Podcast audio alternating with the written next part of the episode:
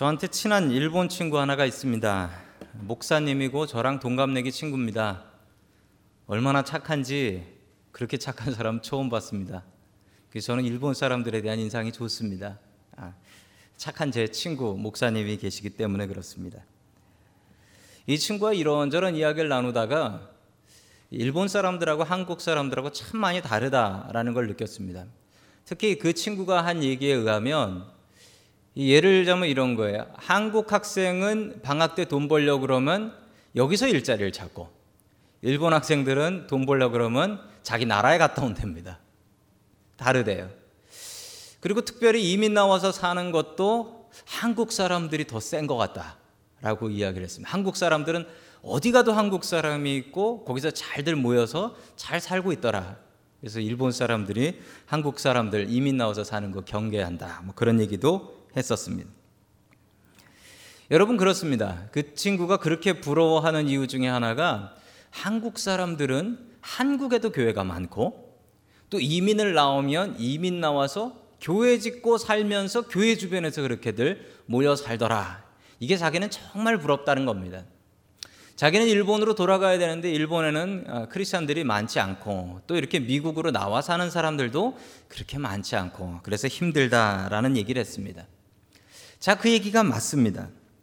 그 한국 외교관들이 다른 나라 외교관들보다 그 나오면 쉽대요. 편하대요. 왜 편한가 생각해 보니까 그 이유가 이 한국 외교관들은 나가면 한국 사람들이 어디 가나 살고 있고 또 교회 중심으로 모여 있기 때문에 훨씬 더 그 외교 활동하기에 협조를 구하기에 편하다라고 했습니다.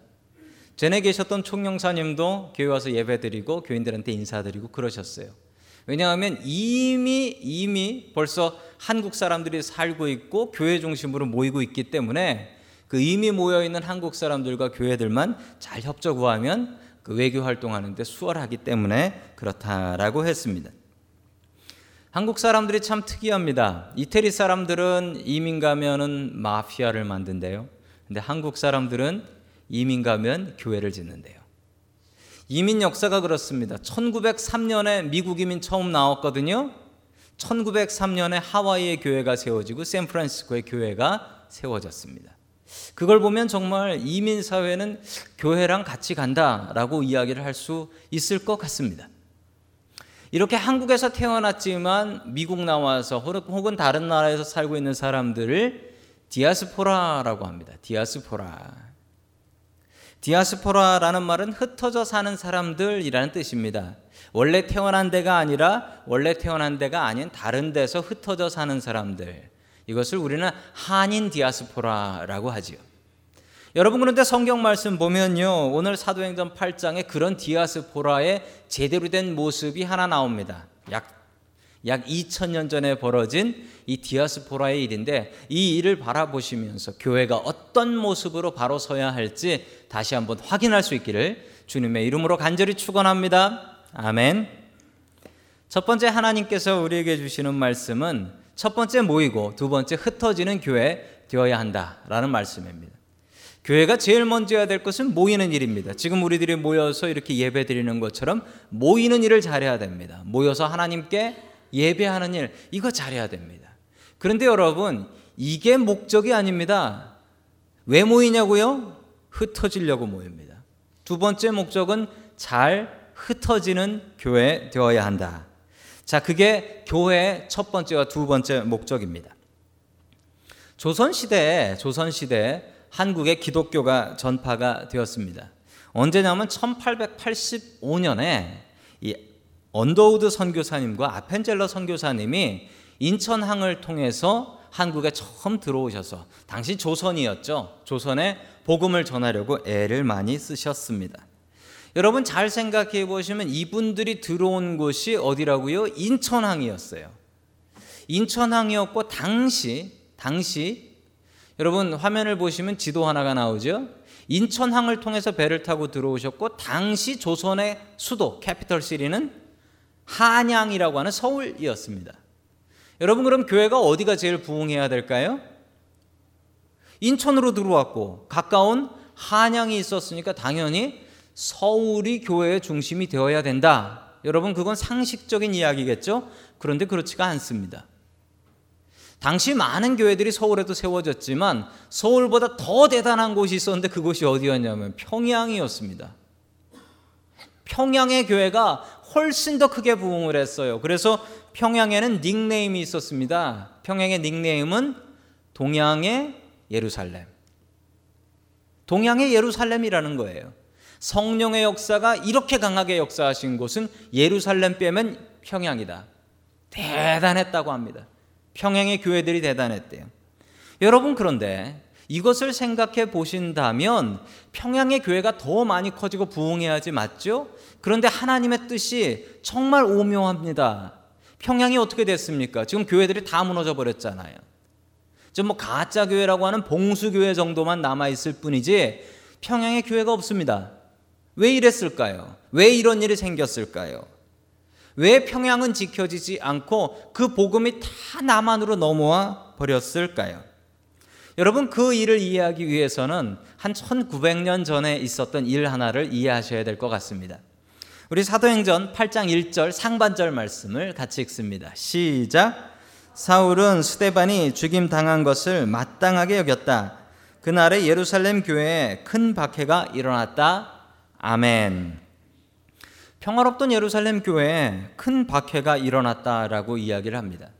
여러분 그런데 당시 이 교회 예루살렘 교회의 상황을 살펴본다면 참 이해할 수 없는 일입니다. 왜냐고요? 이 예루살렘 교회가 처음 세워진 예루살렘 교회가 힘들고 어려웠느냐 아닙니다. 자고 일어나서 전도하니 3천 명의 교인으로 세례받고 등록했습니다. 당시 교회 교인들의 숫자가 한 2만 5천 명 정도 되었다라고 이야기를 합니다. 여러분 샌프란시스코에 2만 5천 명 모이는 교회 없습니다.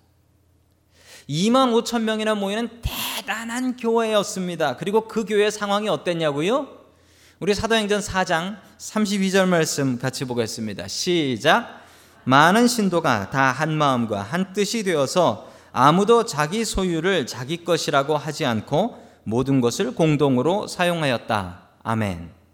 얼마나 아름다운 교회였는지 이 2만 5천 명 정도 되는 교인들이 얼마나 서로 사랑하며 살았는지 자기 재산을 다 갖다가 바치고 그리고 그 재산을 가지고 가난한 사람들, 필요한 사람들 다 갖다 쓰십시오 하고 나눴답니다. 여러분, 여러분의 가족과 친척에게 이러실 수 있겠습니까? 여러분의 가족과 친척에게 재산 다 내놓고 필요한 만큼 갖다 쓰시오라고 가족이나 친척에게 하실 수 있으시겠습니까? 여러분 아마 힘드실걸요? 그런데 남한테 이랬대요. 교회 교인들한테 교회 교인들한테 얼마나 아름다운 교회고 얼마나 서로를 사랑했는지 내 거가 내 거가 아니야. 필요한 사람 있으면 다 갖다 쓰세요라고 나눴답니다. 여러분 이런 교회가 있을까요? 이렇게 아름다운 교회가 있을까요? 여러분 이렇게 아름다운 교회를 왜 하나님께서 보호해 주시지 않으셨을까요? 이 교회가 무너집니다. 이 교회가 무너져요. 이 교회에 큰 박해가 닥치고 교인들이 흩어지기 시작합니다. 여러분, 왜 이런 일이 생겼을까요? 왜 하나님께서는 이 아름다운 교회를 지키지 않으셨을까요? 우리 사도행전 1장 8절 말씀을 이해해야 됩니다. 같이 봅니다. 시작. 그러나 성령이 너희에게 내리시면 너희는 능력을 받고 예루살렘과 온 유대와 사마리아에서 그리고 마침내 땅 끝에까지 이르러 내 증인이 될 것이다. 아멘. 여러분 이 이야기를 하나하나 살펴보겠습니다. 이 이야기는 예수님께서 제자들한테 마지막으로 유언처럼 말씀하신 이야기입니다. 이 말씀을 하시고 예수님은 하늘나라로 올라가셨습니다. 여러분 그런데 예수님의 말씀이 어떻게 이루어졌나 볼까? 성령이 너희에게 임하시면 임했습니까? 네. 바로 뒤에 사도행전 2장에서 오순절 마가다락방 사건으로 엄청난 성령이 임했습니다. 자, 그 다음 이야기 볼까? 너희는 권능을 받고 권능 받았습니까? 네, 받았습니다. 무력했던 베드로가 전도를 하니까 3천 명이 예수님 믿고 세례 받았습니다. 죽은 사람 살려냈고요. 산 사람도 저주하니까 죽었습니다. 대단한 능력이었습니다. 그리고 예루살렘에 복음을 전했나요? 전했습니다. 그런데 그 다음이 안 이루어졌네요. 온 유대에도 복음 전하지 않았고 사마리아에도 복음 전하지 않았고 땅 끝에는 아예 갈 생각도 하지 않았습니다. 땅 끝에는 아예 갈 생각도 하지 않았어요. 왜 그랬을까요? 여기가 좋사오니 우리 교회가 좋사오니 여러분 예루살렘 교회가 얼마나 아름다운지 제가 말씀드렸잖아요. 얼마나 서로 사랑했으면 자기 재산 다 팔아서 갖다 내고서 필요한 사람 마음대로 갖다 쓰세요. 이렇게 했던 교회라고 말씀드렸잖아요. 어디로 가고 싶지 않았던 게 그 교회가 너무 좋았기 때문입니다. 교인들이 너무 좋고 너무 아름다운 교회였기 때문에 다른 데로 가고 싶은 생각 없었습니다. 온 유대 갈 생각 없었고 사마리아 갈 생각 없었고 땅 끝까지는 더 갈 생각 없었고 여러분 성령이 임하시면 능력 받고 그 다음엔 해야 될 일이 흩어져야 되는 것입니다. 여러분 모이기에 힘썼으면 그 다음에는 흩어져야 됩니다. 여러분 우리가 예배를 드리고 나가면 그때부터 우리 일들이 시작되는 겁니다. 우리 사역이 시작되는 겁니다. 예배 드리고 나면 다 이루었다가 아닙니다. 그때부터 내가 어떻게 세상 속에서 복음 전해야 될까? 내가 어떻게 세상에서 어려운 사람들을 구제해야 될까? 내가 어떻게 바른 크리스찬의 모습으로 살아야 될까? 이거 고민해야 됩니다. 여러분 예배는 끝이 아닙니다. 예배는 시작입니다. 다시 평양의 이야기로 돌아가길 원합니다. 여러분 평양의 이야기가 어땠습니까? 왜 그 아름다웠던 동방의 예루살렘 평양 교회가 무너져 버렸습니까? 왜 문이 닫아져 버렸습니까? 그 이유가 뭘까요? 그 결과를 보면 이유를 알 수 있습니다. 여러분 그렇게 평양에서 문 닫은 교회들이 어떻게 됐을까요? 여러분 남한으로 내려왔습니다. 평양에 있었던 산정한 교회가 서울에 있습니다. 이북에서 내려오신 분들이 남한에 내려오셔서 남한에서 복음 전도하는데 힘쓰고 애쓰셨습니다. 여러분, 우리 대한민국의 남한의 교회들이 이렇게 크게 된 가장 큰 이유 중에 하나는 북한에 있었던 교인들이 내려와서 교회를 세웠습니다. 그 중에 가장 큰 교회가 영락교회고 영락교회가 한국교회 대표교회 같이 된 것도 다 이 북한에 있었던 평양 교회들이 무너지기 시작하면서 그 일이 이루어지게 된 것이라는 사실입니다. 자, 다시 한번 사도행전 8장 1절 하반절 말씀으로 돌아가겠습니다. 시작. 그래서 사도들 외에는 모두 유대 지방과 사마리아 지방으로 흩어졌다. 아멘. 여러분 유대와 사마리아로 흩어지게 되었습니다.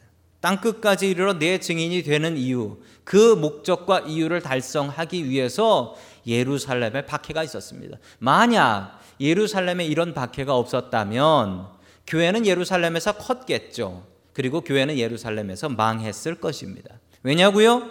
지금 예루살렘에 가보시면 여러분 예루살렘은 유대교와 이슬람교가 있는 곳이지 기독교가 있는 곳이 아닙니다. 거기 기독교인들은 아주 소수고 그리고 관광지를 지키는 그런 분들 외에는 기독교인들 찾아보기가 정말 어려운 것이 지금의 예루살렘이 되어 버렸습니다. 여러분 교회는 첫 번째로 잘 모여야 됩니다. 모이지 않는 교회는 제대로 될 가능성이 아예 없습니다. 여러분 우리가 바른 신앙생활 하고 싶고 신앙이 좀 잘하고 싶으십니까? 그럼 모여야 됩니다. 더 많이 예배 나오시고 더 많이 기도하시고 더 많이 찬송하셔야지 신앙이 잘할 것입니다. 여러분 그런데 그러기만 하면 망합니다. 누구에 의해서 망하냐고요? 하나님이 망하게 하십니다. 사명 감당 안 하면 하나님께서 주신 사명 온 유대와 사마리아와 땅 끝까지 이르러 복음 전하라고 한 그 사명 감당하지 않으면 그 교회는 망합니다. 누구에 의해서 망하냐고요? 하나님에 의해서 망합니다. 하나님의 밖에 내려서 그 교회는 문 닫아 버리십니다. 여러분 다시 우리 교회 이야기로 돌아가 봅니다. 우리 교회를 돌아가 보면 저희 교회는 뭐가 부족할까요? 저희 교회는 둘 다 부족한 것 같습니다. 모이기에 힘써야 됩니다. 예배하기에 힘써야 됩니다. 그래야지 우리 신앙이 자랍니다. 그 다음엔 어떻게 해야 됩니까? 흩어지게 힘써야 됩니다. 흩어져서 복음 전도하기에 힘쓰고 애써야 합니다. 저는 이 말씀이 참 두렵습니다. 참 두렵습니다. 여러분, 교회는 모이기에 힘써야 됩니다. 그건 당연한 일입니다.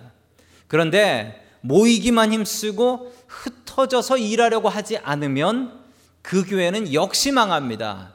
그 교회는 하나님에 의해서 망합니다. 여러분 우리 교회가 잘 모이는 교회 되었으면 좋겠습니다. 그런데 잘 모이기만 하는 게 아니라 오늘 예배 끝나면 하나님께서 주신 일, 사명 어찌 감당할까? 누구 전도할까? 누구에게 복음 전할까? 잘 흩어져야 됩니다. 모이기에 힘쓰고 흩어지기에 애쓰는 그런 교회 될 수 있기를 주님의 이름으로 간절히 축원합니다. 아멘. 두 번째 마지막으로 하나님께서 우리에게 주시는 말씀은 아, 빌립 같은 평신도가 되라라는 말씀입니다. 평신도 중에 빌립 집사님이란 분이 계셨는데 정말 대단한 분입니다. 여러분 우리 이분 좀 본받아야 할 것 같습니다. 영락교회 가면 기념탑이 하나 있습니다. 김흥락 장로 순교 기념비입니다. 아, 저렇게 생긴 기념비가 바로 그 성전 앞에, 성전 바로 입구에 저렇게 세워져 있습니다. 저 뒤에 있는 건물이 제가 전에 일했던 사무실입니다. 이분이 북한에서 북한에서 신앙생활을 하셨는데 공산당들이 들어오면서 박해하기 시작했습니다. 교회 다니는 사람들 가만두지 않고 특히 목사라면은 가만두지 않았습니다. 내가 신앙생활 하기 위해서라도 어쩔 수 없다라고 생각하면서 자기가 살고 있었던 신의주를 떠나서 남한으로 내려와서 서울에 정착을 했습니다. 마침 서울에는 그 신의주에서 목회를 하시고 계셨던 한경직 목사님께서 영락교회를 개척하고 목회를 하고 계셨습니다. 그 교회에서 열심히 신앙생활해서 장로가 되었습니다. 그런데 1950년 6월 25일 한국 전쟁이 발발을 하고 북한군들이 내려온다, 인민군들이 내려온다는 소식을 들었습니다. 영락교회 장로님들은 순교를 각오하고 교회를 지키겠다라고 하는 한경직 목사님을 잘 타이르고 설득을 했습니다. 목사님, 목사님은 사셔야 됩니다. 그리고 인민군들이 어떤지 아시지 않습니까? 인민군들이 내려오면 목사님들부터 잡아 죽이는 것 목사님이 너무 잘 알고 계시지 않습니까? 목사님이 교회 지키시면 분명히 죽습니다. 교회는 우리가 지키겠습니다. 목사님 피난 가십시오. 건물이 남으면 뭐합니까? 교인이 남으면 뭐합니까? 목사님이 남아야지 교회를 다시 세울 거 아닙니까? 목사님 피난 가십시오. 그래서 목사님을 간신히 피난을 보내는데 당시 그 한강 다리가 끊어졌어요. 한강 다리가 폭파돼서 끊어진 상황에 배를 구해서 그 배를 타고 간신히 목사님을 부산까지 피난을 보냅니다. 대단한 장로님들이죠. 목사님들이 피난을 가시고 교회는 김응락 장로님이 지키게 되었습니다. 매일매일 성전에 나와서 성전을 지키는데 이 건물이 좋다 보니까 인민군들이 내려와서 그 성전 건물을 뭐로 썼냐면 인민군들 폭탄 저장하는 무기고로 사용했습니다. 아침마다 나와서 혼자 기도를 하면 기가 막힌 겁니다. 한쪽 구석은 폭격 맞아가지고 뻥 터져 있지. 그 옆에는 인민군들이 무기고, 무기고라고 인민군들 무기 쌓아놓지. 성전 앞에서는 인민군들이 담배 물고 있지. 성전이 이렇게 돼버렸습니다. 매일매일 그렇게 아침마다 나와서 기도를 하는데 여러분 무기고에 가서 어떤 사람이 기도를 하고 있으니 그것도 기가 막힌 노릇이잖아요. 하루는 인민군 하나가 당신 뭐야 그러더랍니다. 기도하러 올라가는데 당신 뭐야? 그래서 이 장로님이 이렇게 얘기했답니다. 내가 이 교회 장로입니다라고 얘기를 했습니다. 그러자 어, 너 예수쟁이구나. 그러면서 끌고 그 옆에 바로 옆 건물이 중부경찰서예요. 중부경찰서로 끌고 가서 모진 고문을 하고 죽도록 패놓습니다. 그러다가 인천 상륙 작전이 있어서 연합군이 서울로 진격하고 있다라는 소식을 들었습니다. 그 소식을 듣고 인민군들이 잡혀 있는 포로들을 다 죽이기로 작정을 합니다. 그래서 이 김은학 장로님을 그 성전 옆에 교회 옆에 있는 공터로 끌고 갑니다. 그런데 이 장로님이 이렇게 얘기하셨어요. 그 인민군한테 제발 부탁입니다. 나 죽을 거 알고 있는데 예배당 올라가서 5분만 기도하고 죽게 해주시오.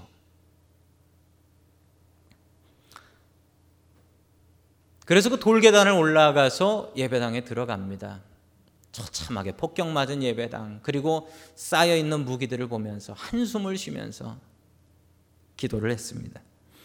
그 예배당에 올라가면서 이 찬송을 불렀답니다. 나의 기쁨, 나의 소망 되시며 이따가 우리 부를 거예요. 그리고는 지금 주차장되어 있는 교회 공터로 끌고 가서 거기서 무릎 꿇고 뒤돌아보라고 하고 총을 쏴서 죽입니다. 순교를 하시게 되죠. 여러분 6.25 때 한국 전쟁 때 이렇게 목사님 대신 교회 지키다가 돌아가신 장로님들 참 많이 있습니다. 그 장로님들이 살려놓은 목사님들이 전쟁 끝나고 다시 교회 돌아오셔서 교회를 다시 또 일으키셨습니다. 오늘 이야기도 똑같은 이야기입니다. 예루살렘 교회가 파괴되고 교인들 모두 다 흩어지게 되었는데 여러분 순교 제일 먼저 순교한 사람이 누굽니까? 여러분 베드로가 아니고 요한이 아니었습니다. 제일 먼저 순교한 사람은 스데반 집사였습니다.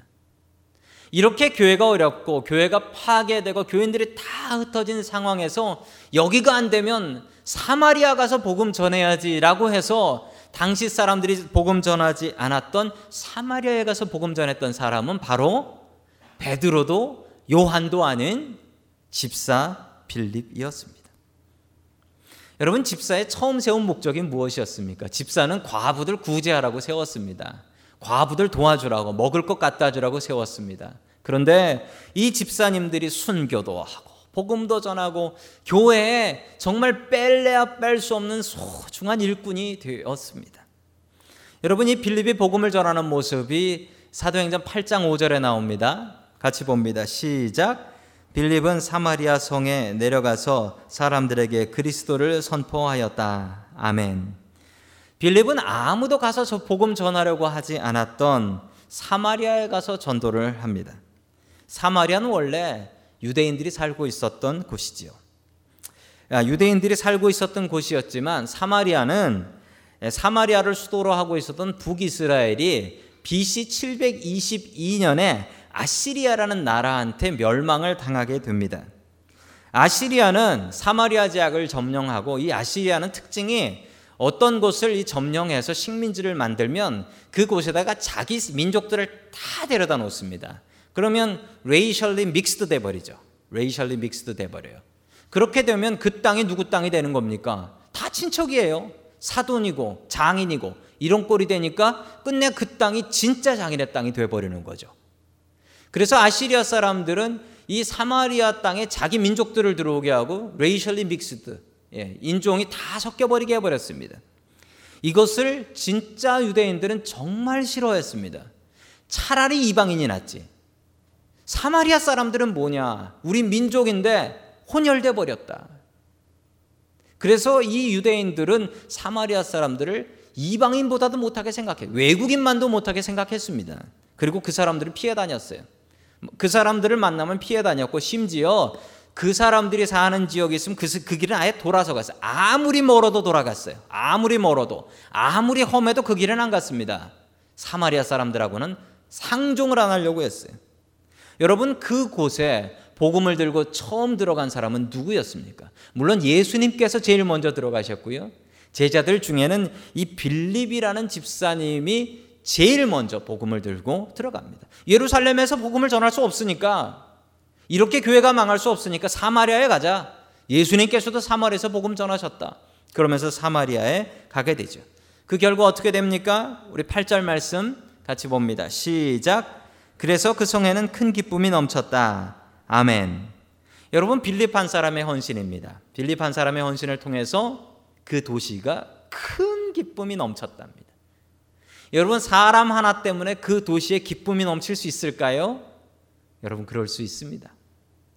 여러분 여러분 한 분의 헌신을 통하여 우리 샌프란시스코의 기쁨이 넘칠 수 있을까요? 여러분 넘칠 수 있습니다.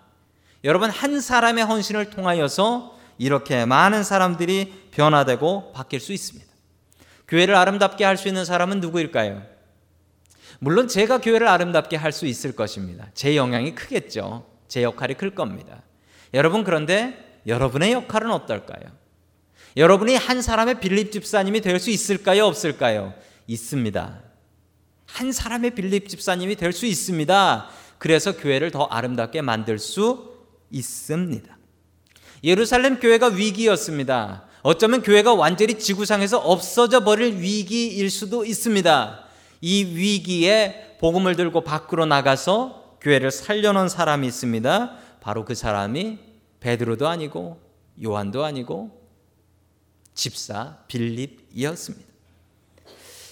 성직자와 평신도의 차이는 무엇일까요? 여러분 성직자와 평신도의 차이는 여러 개가 있다라고 생각하실 수 있습니다. 그런데 여러분 성직자와 평신도의 차이는 성경적으로는 없습니다. 성경에는 평신도라는 말 자체가 없기 때문입니다. 저와 여러분의 차이는 하나님 앞에서 그냥 똑같은 한 영혼일 뿐입니다. 교회에서 맡은 역할이 다를 뿐입니다. 여러분, 저와 여러분들은 큰 차이가 있지 않습니다. 하나님 앞에서 평등합니다. 하나님께서는 오늘도 여러분들을 빌립 집사님과 같이 부르고 계십니다.